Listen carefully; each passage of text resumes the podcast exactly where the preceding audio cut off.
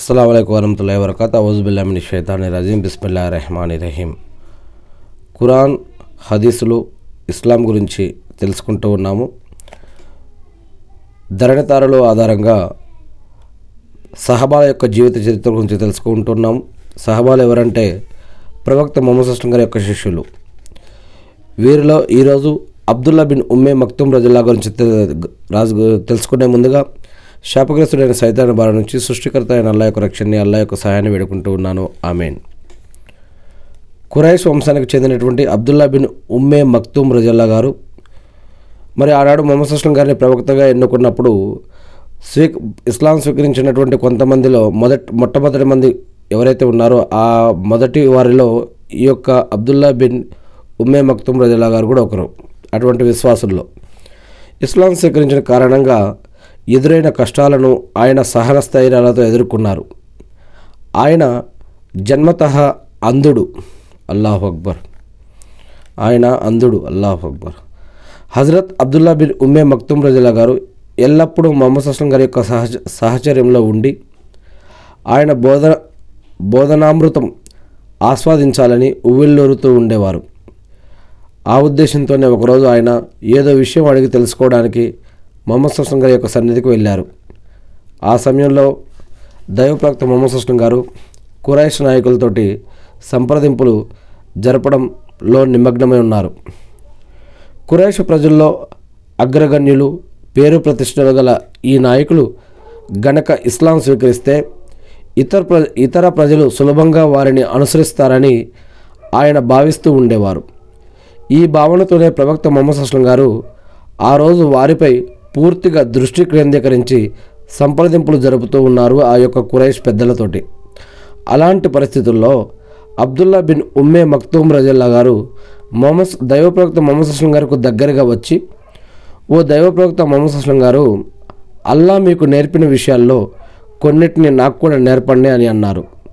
కానీ మొహమ్మద్ అస్లం గారు కురైస్ అగ్రనాయకులకు ఇస్లాం గురించి నచ్చజెప్పడంలో లీనమైపోయి దావత్ పని చేస్తూ ఇస్లాం గురించి వారికి చెప్తూ ఉన్నారు.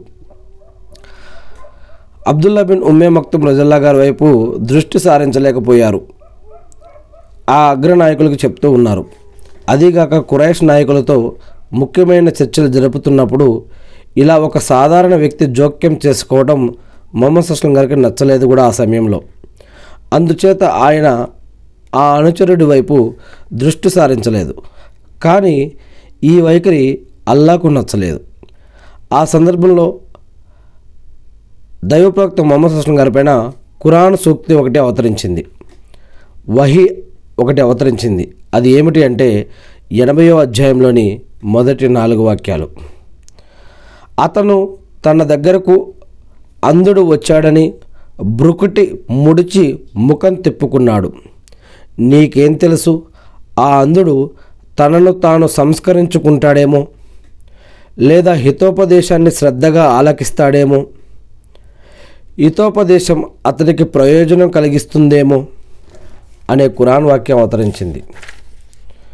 సత్యాన్ని దాని తర్వాత ఐదు నుండి పది వాక్యాలు చూసినట్లయితే అదే సూరాలో ఎనిమిదో ఎనభైవ అధ్యాయంలో సత్యాన్ని ఖాతరు చేయని వాడిని వాడి పట్ల నీవంతగా ఆసక్తి చూపుతున్నావా?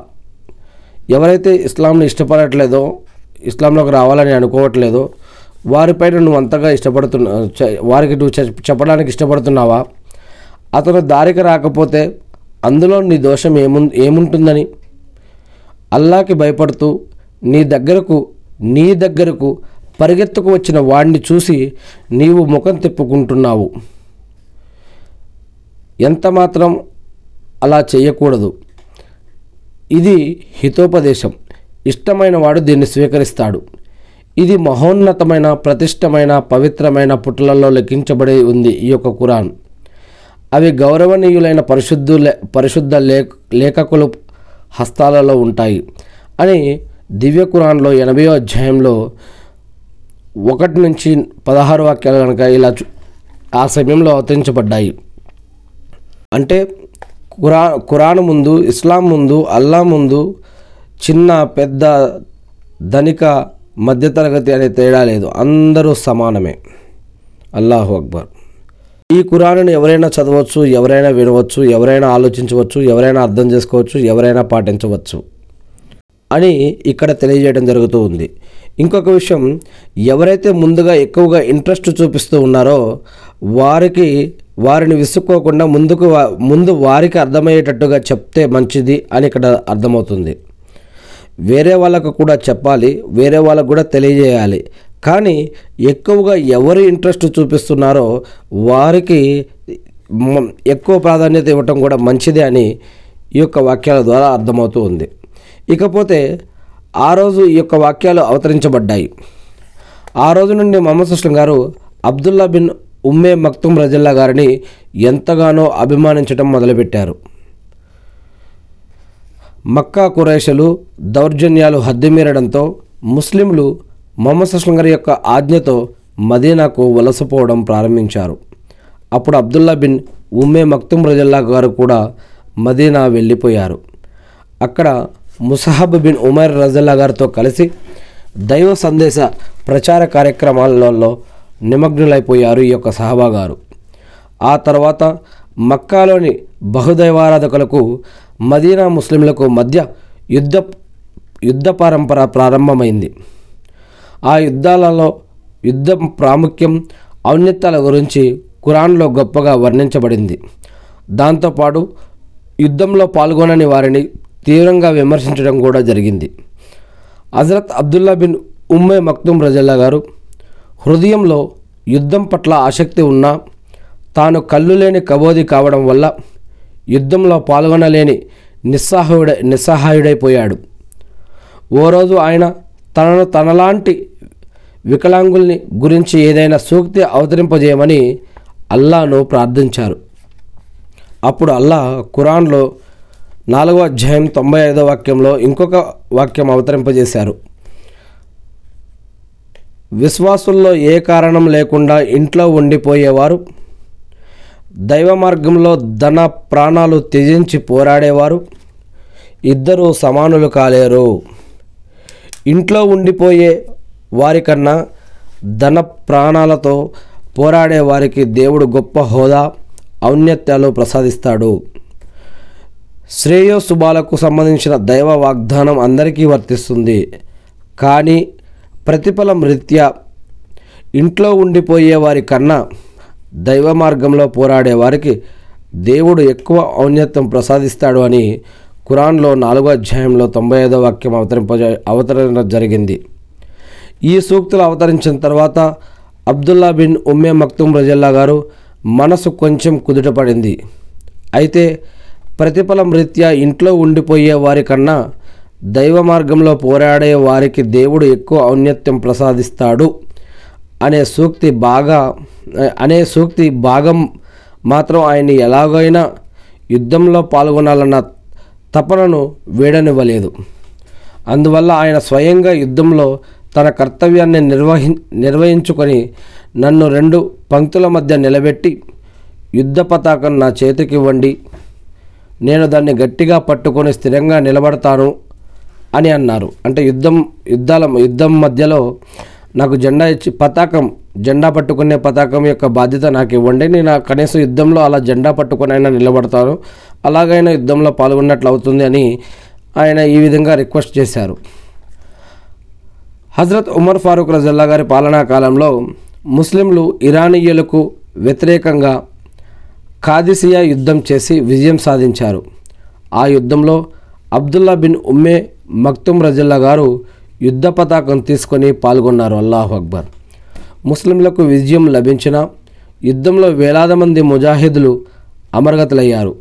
వారిలో అబ్దుల్లా బిన్ ఉమ్మే మక్తుమ్ రజల్లా గారు రజల్లా గారు కూడా చేరిపోయారు. అల్లాహు అక్బర్. ఇన్నాలిల్లాహి వా ఇన్నాలిల్లా రాజువున్.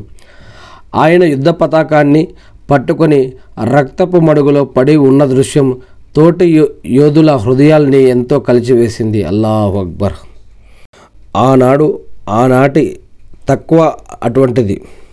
వారికి అల్లా పట్ల అల్లా యొక్క వాక్కుల పట్ల అల్లా యొక్క వాక్యాల పట్ల ఖురాన్ వాక్యాల పట్ల అటువంటి తపన అల్లా పట్ల అటువంటి భయం భక్తి గౌరవ మర్యాద కలిగి ఉండేవారు. ప్రవక్త మొహమ్మద్ సుస్లం గారి యొక్క ఆజ్ఞలను వారు శిరస్స వహించడానికి ప్రయత్నించేవారు.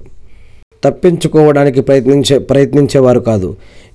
ఇంకా ఎక్కువగా ఇంకేమైనా పద్ధతులు వస్తాయా? ఇంకేమైనా వాక్యాలు వస్తాయా? కురాన్ వాక్యాలు వాటిని పాటించడం కోసం ప్రయత్నించేవారు మరియు అల్లాను ఎక్కువగా ప్రార్థించేవారు.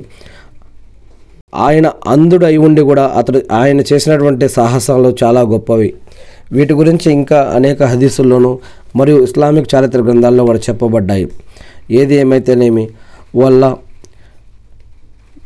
ఇబ్రహీం అలసం గారిపై ఆయన కుటుంబ సభ్యులపై ఆయన మొత్తపై శాంతి సౌక్యాలు కురిపించిన విధంగా అల్లా ప్రవక్త మొహమ్మద్ సల్లల్లాహు అలసం గారి పైన ఆయన కుటుంబ సభ్యులపైన ఆయన ఉమ్మత పైన ఆయన సహబాల పైన అందరిపైన కూడా వల్ల శాంతి సౌక్యాలు కురిపించి మకామే ముహమ్మద్కు ప్రవక్త గారిని వారసును చేసి అంతిమ దినంలో వసలతా స్థానాన్ని ప్రవక్త ముహమ్మద్ సల్లాహం గారికి ప్రసాదించడం వల్ల. ఆమెన్. అల్లా మీరు ప్రవక్త మొహమ్మద్ అస్లం గారి ద్వారా మాకు అందజేసినటువంటి ఖురాన్ మరియు హదీస్లో మేము కూడా తెలుసుకుని నేర్చుకుని అర్థం చేసుకుని గుర్తుపెట్టుకొని వాటి ప్రకారం మేము జీవిస్తూ మిమ్మల్ని ఆరాధిస్తూ తెలియని ఇతర మా సోదరి సహోదరులకు కూడా తెలిపే భాగ్యాన్ని మాకు ప్రసాదించండి వల్ల. ఆమెన్. అల్లా మా పాపాలను క్షమించండి వల్ల. అల్లా మీరు మాపై ఉంచిన బాధ్యతలను నిర్వర్తించడానికి కావాల్సిన ఉపాధిని బరకత్ని రక్షణని సహాయాన్ని అందించండి వల్ల. అల్లా మాకు కురాన్ చదివే భాగ్యాన్ని ప్రసాదించండి వల్ల. అల్లా మా పాపాలను క్షమించండి వల్ల. నరకం నుంచి మమ్మల్ని రక్షించండి వల్ల. అల్లా మేము ప్రతిరోజు ప్రతిరోజు ఐదు నమాజులు చేసే భాగ్యం మాకు ప్రసాదించండి వల్ల. ఆమీన్.